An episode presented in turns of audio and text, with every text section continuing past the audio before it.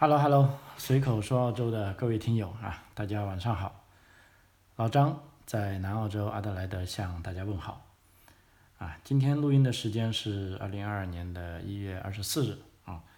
呃，在中国，我估计这个咱们这个虎年春节也即将来临了。啊，我相信啊，各家各户啊，所有的听友们啊，都已经开始进入这个春节倒计时状态了。啊，那么在这里，老张也提前啊，跟大家拜个年啊，祝大家在新的一年里，这个虎虎生威啊，生龙活虎啊。嗯，今天呢很开心啊，因为收到一个啊未曾谋面的朋友的电话。啊，是在啊中国打来的啊长途电话，啊他非常兴奋啊，说老张，我告诉你一个好消息啊，我的这个投资移民签证已经被澳大利亚批准了啊，他将会马上登陆澳洲，嗯，我也很开心啊，其实跟这个朋友还没见过面啊，但是呢，他是听了我的节目，啊，我帮他做了这个规划跟这个。呃，参谋啊，当然最终啊，他不是找我办的啊，这个没所谓啊。对于经常听我的节目的朋友也知道啊，呃，总而言之啊，非常开心啊，这个开心的这种感觉啊，这个啊，怎么说吧，就难以啊洋溢啊之喜啊。就当他听说我的节目的这个遭遇之后啊，因为有一段时间他没听了啊，他说。啊，鼓励老张一定要讲下去啊，让更多的人能够获得全面的信息啊，尤其像他这样的人啊，通过了听了多个啊不同人讲的节目啊，从不同角度来认清楚了事实，然后找到了一个合适的啊处理事情的方法啊啊，那么所以受到鼓励啊，老张这里也很开心啊，所以今天就。那么就做一期节目吧，因为春节也即将临近啊。另一方面，其实我们在澳洲现在还是这个学校的公立假期，啊，那么有的时候就白天就要带小孩啊，就比较忙，啊，那么只好晚上来做啊。那么之前也跟大家讲过啊，就是说，呃，接下来的一个节目呢，主要是讲一下这个澳洲学生签证的一些好消息。啊，那么今天呢，我主要是想讲这两方面的啊内容，一个是学生签证的好消息，第二个呢，关于这个澳洲疫情的好消息，啊，因为之前呢，啊，包括在我的节目里啊，经常啊，不是经常，就对十二月份以来澳洲政府啊打开国门啊，拥抱病毒，啊，对这个与病毒共存的策略啊，也是充满的这个。呃，等于说是疑问吧，啊，虽然不敢说反对，但是也不能说就同意他啊，因为我们都是啊根据事实来说话的啊。那么前几天这个包括近半个月来数字每天都在飙升啊，这把大家吓得这个呃胆战心寒的。那么渐渐下来呢，一个是习惯了，另一个呢，关键呢，目前呢。啊，看到一些数据来说啊，拐点已经是出现了，啊，那么在这方面呢，啊，另一方面包括这个政府的一些啊最新的政策也表明了这一点啊，所以待会呢，啊，主要跟大家分析一下这两点，就是说为什么说啊，目前澳洲这个疫情可能是已经走向拐点了啊，就当然了，我也秉承一贯以来的这个。观点就以这个事实说话啊。至于大家是不是同意或者不同意，我觉得这个都不是很关键啊。因为每个人从不同的角度来看问题啊，都可以存在自己的这些意见啊。但是关键你要从这个啊正反两方面啊来这个了解这个事实啊，然后啊根据一些啊。啊，自己的独立思考来做出判断啊，我觉得能够这样，那已经是科学的了啊。那么在讲个这这两个正题之前呢，先说一个啊，今天比较一个啊，我觉得嘿嘿一笑的这个可以说是啊有趣的事情吧啊，就关于这个微信的事情啊。今天这个本地媒体报道啊，说这个澳大利亚总理莫里森的微信啊，微信公众号。被盗号了，啊，目前呢，莫里森总理的办公室的人也没法登录上他的这个微信公众号去啊，是本月初啊，而且这个公众号现在已经叫之前叫森莫里森澳大利亚总理的啊这个号，现在被改为叫做澳华新生活，啊，简介是呢是为澳洲华侨提供生活资讯啊，这里面还有一篇帖子。啊，说感谢您继续关注我们的公众号啊，您之前关注的公众号 Scott Morrison 已经将全部业务功能转移至本公众号啊，那这就是比较可笑了。那莫里森总理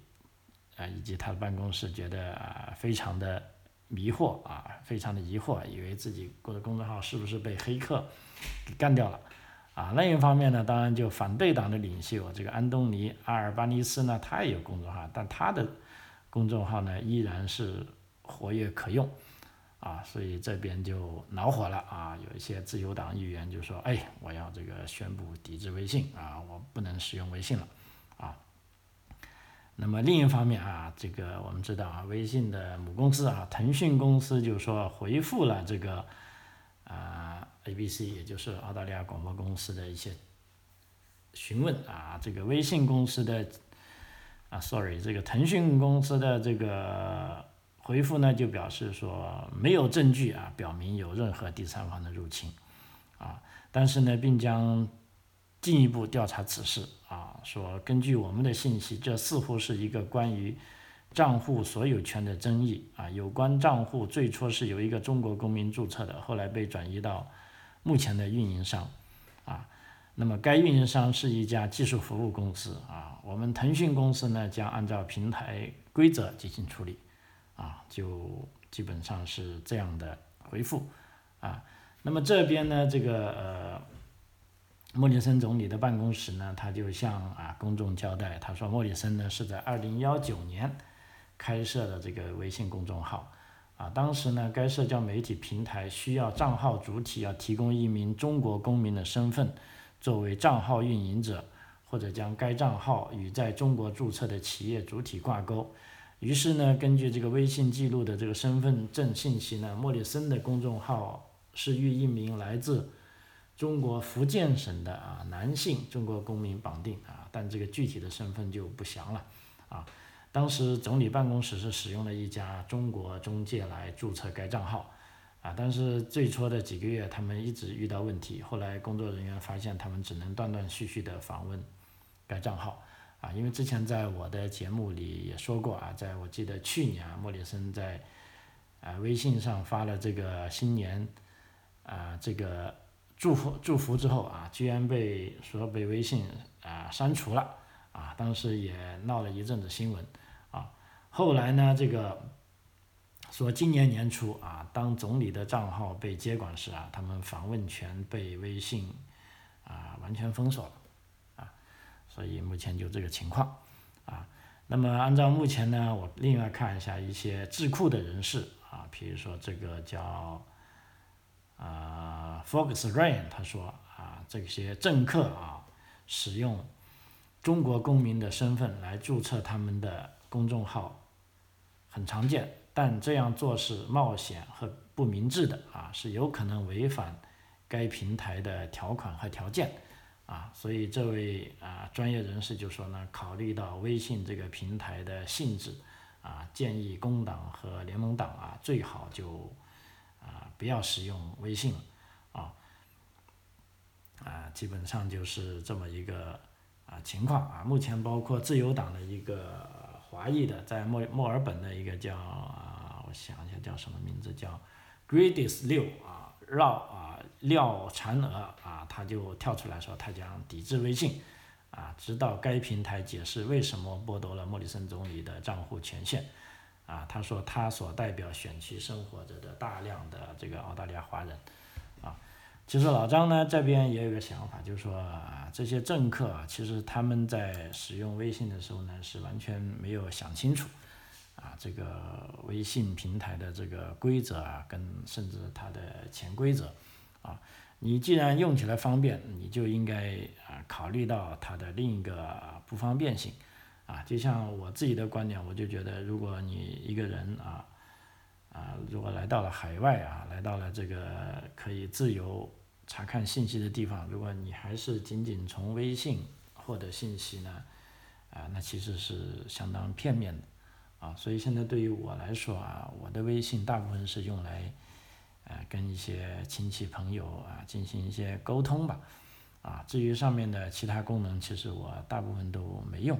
啊，因为既然为什么呢？因为微信上老师说你说了很多话，也许你就不能被发表出来，也许你会关黑屋，被关黑屋，啊，因为他这种审计规则呢，老师说，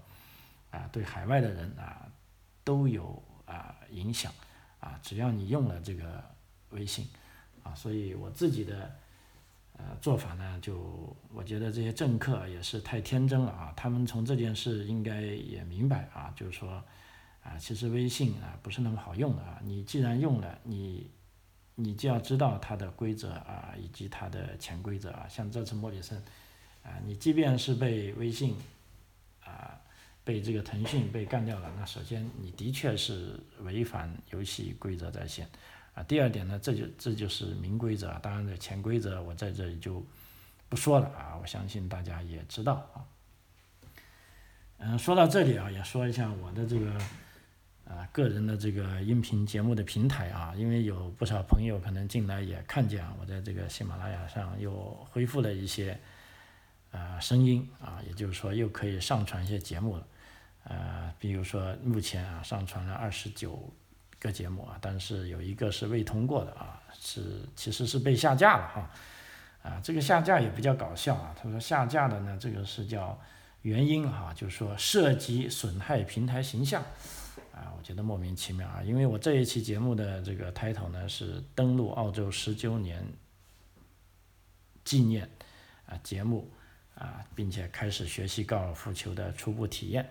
啊，在这里面呢可能说了我这个节目啊之前在喜马拉雅上是有的啊，但是被下架了啊，结果呢当然就给了一个这个叫涉及损害平台形象这个罪名，反而是在我看来是。相当小的了哈，是个比较小的罪名了啊，但是也，呃，感觉这个啊，喜马拉雅平台啊，这些审核人员也挺幽默的哈，我就当做它是一个啊温柔的警告吧，啊，因为如果连这些节目都不能发表，那老实说，我也不知道能讲什么，啊，然后在前天我就修改了一下我的专辑，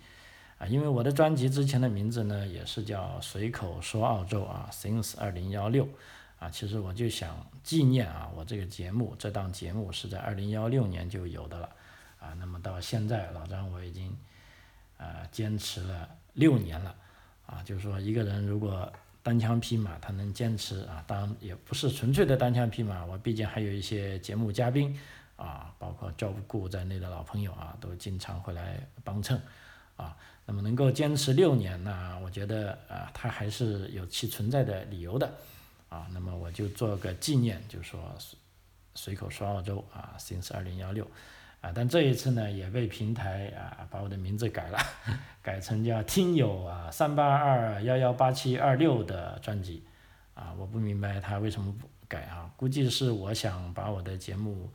啊做得好一点嘛啊，结果呢又不知道啊触碰了啊哪个神经啊，所以我没办法，所以在喜马拉雅平台上的听友。呃，我是真的没有办法去，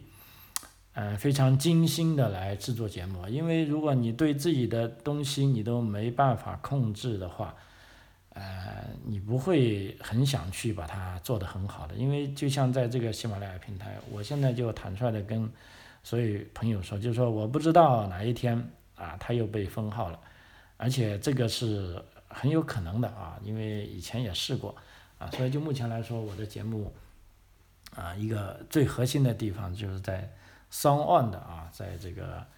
呃台湾的一个这个音频服务商上啊，S O U N D 啊，Sound 就声音的意思，On 就是打开的意思。啊，因为我也不知道中文怎么翻译会啊，那 Sound On 就等于说打开声音吧。啊，那么 Sound On 点 F N 上呢就有我近一年多的所有完整的节目。啊，那么同时呢，如果你用这个苹果手机的播客或者用这个 Google 啊，sorry，不是 Google，就安卓手机，如果你可以运行 Google 这个 Player 的平台的话，可以 Google 里面也有它的播客，啊，可以搜寻到我这些比较正常的节目，啊，那么在国内呢，也有部分节目在这个企鹅 FN 这个平台上，啊，嗯，老实说，在国内所有这些平台的节目呢，我每一次上传上去都是忐忑不安的。啊，因为我也不知道他这个审计的尺度在哪里啊，也不会有人告诉你啊，你这不能讲那不能讲，总而人家就把你啊轻则节目下架啊，像这一次啊下架部分节目已经是啊，等于说我觉得是一个非常非常轻的惩罚了啊，重则就把你的号给全部封了啊，啊，所以啊在这里也请大家。原谅啊！如果有一天你在国内找不到了，那你只能是翻墙了。那作为我啊，我还会依然坚持下去，因为我并不认为啊我是做错了什么事情啊，只不过是从做的这一个事情当中，可以深深的呃感受到啊各种事情的变化，以及认识一些啊志同合道的朋友啊，或者能够帮助一些朋友啊实现。啊，他们的梦想啊，比如说要移民来澳洲，啊，要来澳洲投资，要来澳洲学习，啊，那么我都会力所能及的啊，帮助到他们。我觉得这样啊，其实从另一方面来说，也是一个人的一些价值的啊体现吧。啊，OK，啰嗦了那么多哈，下面就讲一下啊，澳洲这个疫情的一些。呃，情况啊，我们看，首先看一下这个数据呢，其实挺可怕的啊。在过去的二十四小时里啊，我们先看一下新增的病例啊，其中新州啊，这个新增了一万五千例啊，一万五千零九十一例啊，维多利亚州呢是新增了一万一千六百九十五例。啊，昆士兰州呢，随着它开放之后呢，这个后来者居上啊，案例飙升也超万了啊，叫一万零二百一十二例，啊，那么我们所在的南澳洲呢，啊，就变成差等生了啊，这两天都是维持的两千多例啊，这一次呢，正更是减小到两千零九例啊，那么塔斯马尼亚州呢，新增六百一十九例，啊，首都领地呢是新增七百五十六例。啊，那么至于西澳洲呢，那简直就是一片净土啊！这个就它就是个位数了啊，因为不值得一谈了。因为西澳洲现在简直啊，我们就开玩笑说它已经开始已经走上独立之路了啊。总而言之，它也不开放边界啊，就就像我所说的，如果你现在啊去啊东京去纽约啊，你是容易过去西澳洲的啊。西澳洲目前基本上对所有人啊都是。禁止的啊，即便是豁免呢，也是非常非常少数，并且非常特别的理由啊才能够进入啊。即便你得到了豁免啊，你还要进去隔离十四天啊。所以这个西澳洲的抗疫措施，呃，就目前来说，感觉跟呃中国差不多啊。当然了，它在这个做核酸方面，它啊跟中国政府比还是没法比啊。但是它在这个入境限制啊这方面是目前做的非常严的，啊，所以就这么大的数据啊，大家可能是又是心里一凉，啊，或者有的朋友又质问我说，老张，哎，你不是说数据不重要吗？哎，没错，我说的对，啊，我今天就是正要说这件事，就是说这个数据的确不重要，啊，因为什么呢？第一，它的这个增长量已经慢下去了。第二呢，关键其实这个数据是不准确的啊，仅供参考啊，因为为什么呢？这些数据里面呢是包含这个 RAT，也就是说你快速测试的结果，就是说按照现在啊，无论是新州、维州还是南澳洲，都要求你们自己测了，如果是有阳性的也要报上去啊，那么不报呢，最多会罚款一千澳元。问题呢，这个就是靠自觉了啊，有的人可能他没有 IT 设备，有的人可能他测试的方式不对。啊，总而言之就非常不准啊，说即便报了，也不太确信啊，所以这个单单疫情增长的数据呢，啊，包括媒本地媒体都认为可能远远不止这个数啊，目前呢官方也没有进去反驳啊，也许呢就政府可能也是觉得这个数不准啊，但是总要有个数报出来吧，就还是尽力的能够把统计上的这种新增病例的数据啊报出来啊，但是呢，有一种数据是非常准确的啊，因为这个所有的大众媒体都会看见的，就是这个进医院治疗治疗的这个数据啊，这个很关键，就是说每个人只要进了医院啊，那他就动用了国家的医疗资源，那他就会被啊专业人员去检查、去治疗、去确认啊，所以目前呢。我为什么说这个澳洲疫情也许是到达了一个拐点呢？啊，因为目前这个入院数据啊显示，这个新州的疫情呢，啊可能已经过了最高峰了啊，因为从住院数据来看，啊，呃，我们我这边有一个表啊，可能你看不到，就是说新州呢入院人数啊显然正在放缓啊，因为两周前呢。医院收治的新冠患者人数每天是增长一百二十多人，但是，啊，在现在呢，每天大概增长只有几十人啊，还不到一百人啊，而且呢，进入这个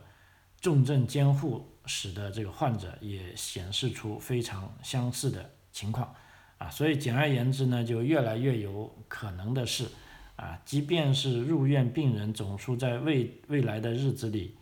继续跃增啊，这也是正常的，因为总数还是跃升，但是每日进医院的人数就少了。就是说，从这个数据来说呢，新州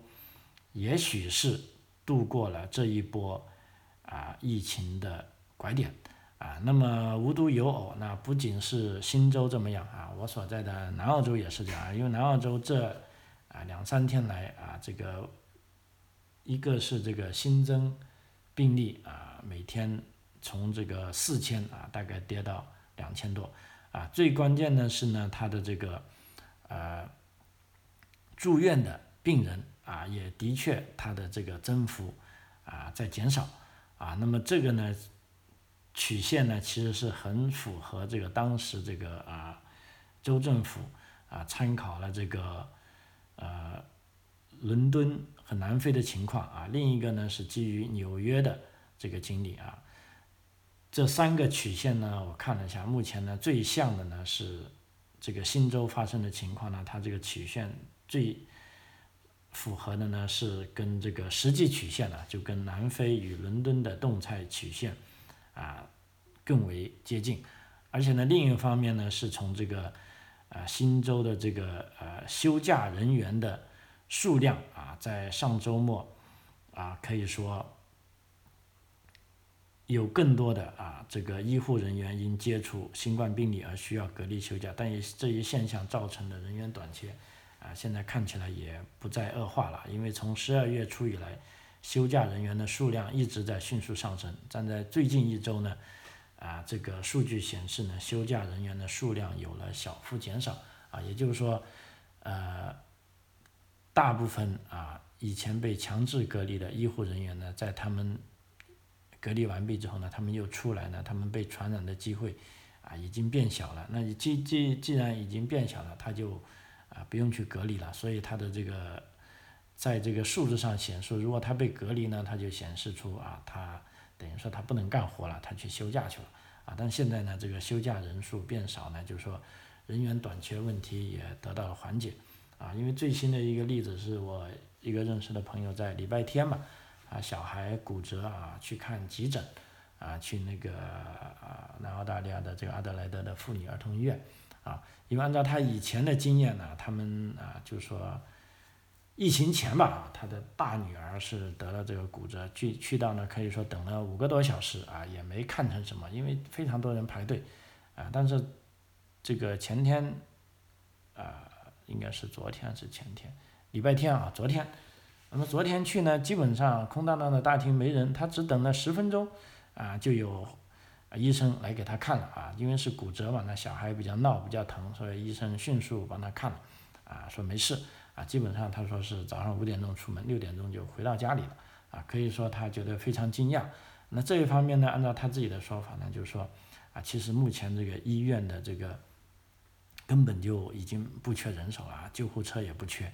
啊，就是说这个。医疗资源呢是非常充分啊，像他这样说，以前看病要等那么久的，现在反而在疫情期间呢等的时间更短啊，当然了，一方面可能是大家都，呃，在这个疫情期间，如果是没有什么事，都不愿意去医院啊，即便有事，如果是有急事才去啊。但是他呢，就此得出这个结论啊，就觉得这个，呃，医院的这个治疗能力啊还是很充分的啊，所以另一方面啊，他也这个转忧为喜了，就觉得既然是这样。啊，那么就让那个啊，所谓这个数字再大点也无所谓吧，啊，所以刚才讲的这个呃新州的拐点啊，那么其他州将会什么时候出现呢？因为我们知道，由于新州呢是出现在这一波疫情都比其他州早啊，所以它的这个拐点也来得早啊。那么现在再看一下维州啊，维州的总住院人数是比新州多一点，但在上但在上半周的后半段。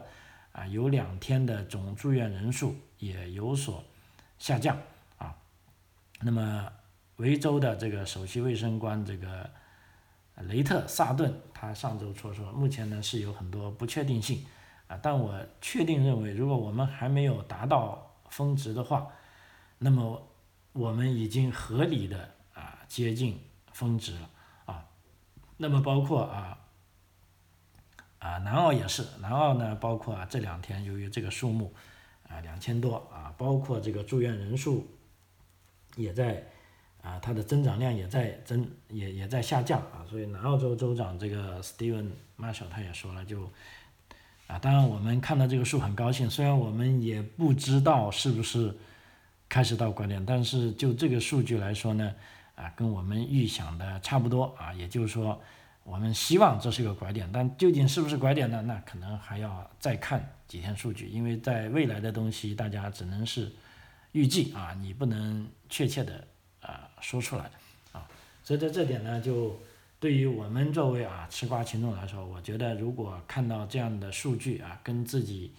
啊周围人的接触啊，老实说，我们也觉得啊，就目前啊环境啊还是比较啊。宽松了啊，就是说这个病毒看来它是传的很凶险，但并不是说啊那么厉害。那么这是不是意味着这个澳大利亚与病毒共存的这个赌啊这个战略成功了呢？其实如果现在要说成功呢啊，还是啊为时尚早吧，我们再等一等啊。但至少南澳洲的这种抗疫策略呢，现在是被这个新西兰政府啊所引用了啊，这个新西兰总理。啊，也就是说，他要借鉴南澳洲这样的逐步开放的啊形态啊，因为要进一步对整个国家进行封锁呢，也是不太可能的。所以在这里呢，啊，我也很高兴的告诉啊咱们的听众啊，其实如果你已经如果要来南澳洲学习啊，不仅是南澳洲要来澳洲啊学习或者工作或者移民签证你拿到的话呢，其实现在你是可以进来的了。啊，因为只要澳大利亚边境是开放的啊，那么你进来是没有问题的。而且进来呢，基本上啊，虽然病毒的数量啊看起来还是挺吓人啊，但是基本上，我看到等于说应该是叫啊曙光在前吧哈，可以说比我在啊三个礼拜啊甚至四个礼拜前，我现在的信心反而增大了啊。好，以上就是这个澳洲疫情的啊。一些最新情况。那么在下一集呢，我可能会再讲一下关于学校的情况啊，因为也有非常多朋友在问啊。一方面呢，也是澳大利亚大部分州的学校在下一周啊将在开学了。那么现在各州政府纷纷都为开学啊做了很多要求，而且有的州呢，像我们南澳洲的教师啊，说今天他们在开始投票了啊，他们要准备在。下周开学的时候要来一次总罢工，啊，那么究竟能不能罢工呢？要靠这个看投票的数量来决定啊。那么票数呢，今天才投了，啊，还没有统计出来。而且在上个礼拜六啊，我去那个城里啊有点事啊，也看见了 C T 里面又有人在游行了啊。这一次游行的主题呢是啊反对，也是反对强制接种疫苗啊啊。我的身体我做主啊，My body my choice 啊，这个游行的人还挺多的啊。那么可以说在任何时候，就是说对一个政策啊，都会有人赞成，有人反对啊。但关键的是呢，你这些人啊，各个利益团体都可以有相应的渠道啊，把他的声音表达出来啊。那这样呢，一些这些官方的部门他们在做决策的时候啊，他也知道啊民间是怎么个想法啊。所以我觉得在这一个角度啊，就是说这些游行的人虽然啊，我也不理解，不是很理解他们，但是我也不会去太谴责他们啊，毕竟。啊，他们有他们的自由啊，他只要没有干涉到我啊。然后最后一节就跟大家讲一下目前这个留学生啊签证的一些利好消息啊。那么首先呢是澳洲政府已经取消了留学生两周工作四十小时的这个工作限制啊，因为之前我们知道，凡是拿学生签证进入澳洲的呢，在上面都写的很清楚，就是说你如果去打工呢，你每两周是不能超过四十小时的。啊，那么这个初衷呢，一方面就是说为了让啊学生有更多的时间学习，第二呢也是为了防止这个非法打工的问题啊。但是疫情之下呢，可以说这个澳大利亚是非常缺乏各方面的人手啊，不仅是技术移民、投资移民，包括这个啊餐馆的点餐员啊，这个呃商品的售货员啊，或者。这些啊，咖啡店的这些服务人员啊，都缺少啊，所以现在莫里森总理干脆就说啊，这样吧，咱们就取消留学生的啊每两周啊四十小时的工作限制吧，啊，让他们都愿意工作了，那么就投入到这个紧张的工作中去啊，那么这样呢，啊也可以啊学生们呢也可以赚点钱啊，那么这是个好消息啊，虽然。即便这样的消息，但啊，也有的人不满意，就是说，万一留学生啊，他们在工作当中生病了怎么办？啊啊，但大部分人还是持这个啊肯定的态度啊，就是说，尤其这个是其实是对这种呃来读这个 TAFE 的，也就是说来读这个技术啊，来这个 Diploma 文凭签证的，是一个极好的利好消息啊。当然，为什么利好呢？在这以后的节目里，我会。啊，再跟大家详细的说一说啊啊，另一方面呢啊，在上周三啊，这个莫里森总理也宣布，就是说从上周三，也就是说应该是从一月十九号开始啊，大家记得这个日期啊，从一月十九号开始啊，抵达澳大利亚的国际学生和打工度假者将获得签证审理费的返还啊，就是说你只要从二零。二二年的一月十九日起，啊，如果是学生签证，在未来的八周，就是说从十九日起的未来八周，只要你能够来澳洲，那么联邦政府呢就会把收取的这个签证审理费退回给你啊。对于国际学生的学生签证审理费呢，大概是六百三十澳元啊。那么这个呢是移民局收取的，移民局将会退回给你啊。另一个呢，对这个啊打工。度假的朋友呢，这一个限制呢将会持续十二周啊。打工度假的签证大概是啊四百九十五澳元，所以在一月十九号开始，在十二周内，只要你愿意啊进入澳洲，那么澳大利亚移民局呢会把政府收取的啊签证审理费退回给你啊。那么莫里森在这里呼吁啊，持有这些签证的持有者尽快来到澳洲。他说：“我给。”你们的信息就是，来澳大利亚吧啊！我们希望你们来到澳大利亚，在澳大利亚这里享受假期，在全国各地活动，同时加入我们的劳动力队伍啊！其实这个才是关键啊，因为澳大利亚目前非常需要人啊！啊，这让我在想到两年前啊，这个情况其实这也很说明啊，澳大利亚政府的他这个。啊，施政的一些方针啊，真的就是很不要面子啊！你说难听一点，不要脸也可以啊。当时我记得刚刚有疫情的时候啊，莫里森就向啊这些留学生跟这个呃持有短期签证的啊澳大利亚来澳大利亚访客的人说啊，现在由于澳大利亚情况很特别啊，如果你不能在澳大利亚很好的生活回去，那么现在呢就是你回家的时候了啊。当时呢就。啊，媒体批评澳大澳大利亚总理是非常冷血啊，所以在这个时候你还要把人家赶回来，还要赶回他们家去啊，但是没办法啊，因为那个时候澳大利亚疫情是刚刚开始啊，而且大家也不知道病毒到造成会有什么影响啊，所以澳洲政府就毅然劝说所有的啊临时签证的持有者啊，甚至一些学生，如果不能在澳大利亚很好的生活的话，就先回家。那么时过境迁啊，两年后啊，依然是这个总理啊，依然是这个政府啊，却打开啊双臂啊，热烈的邀请啊留学生尽快的，包括持打工签证的啊啊，这里当然说是已经持有签证的啊，尽快进入澳大利亚啊，来建设澳大利亚啊。所以从这一点来说呢，我觉得这个啊，无论是联邦政府当局啊，还是这个呃州政府当局。对这个疫情控制还是，呃非常有把握的，因为他只有这个把握，他才能放人进来啊，否则的话呢，啊我相信谁也不敢做出这个赌注啊。那么也许接下来有的朋友问这个澳大利亚的这个抗疫措施是怎么样的？现在我告诉你，没有其他，就是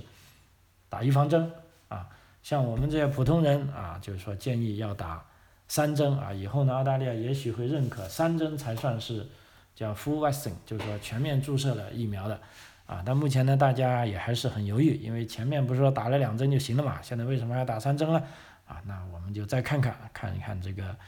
啊，政府他到底是怎么解释这个事情啊？如果他解释的不好，那咱们就不去打啊。另一方面，主要是对五对十二五到十二岁的小孩，因为马上要开学了，啊，这些小朋友是祖国的未来，啊，所以要把他们保护起来啊，才是啊重中之重。啊，但是呢，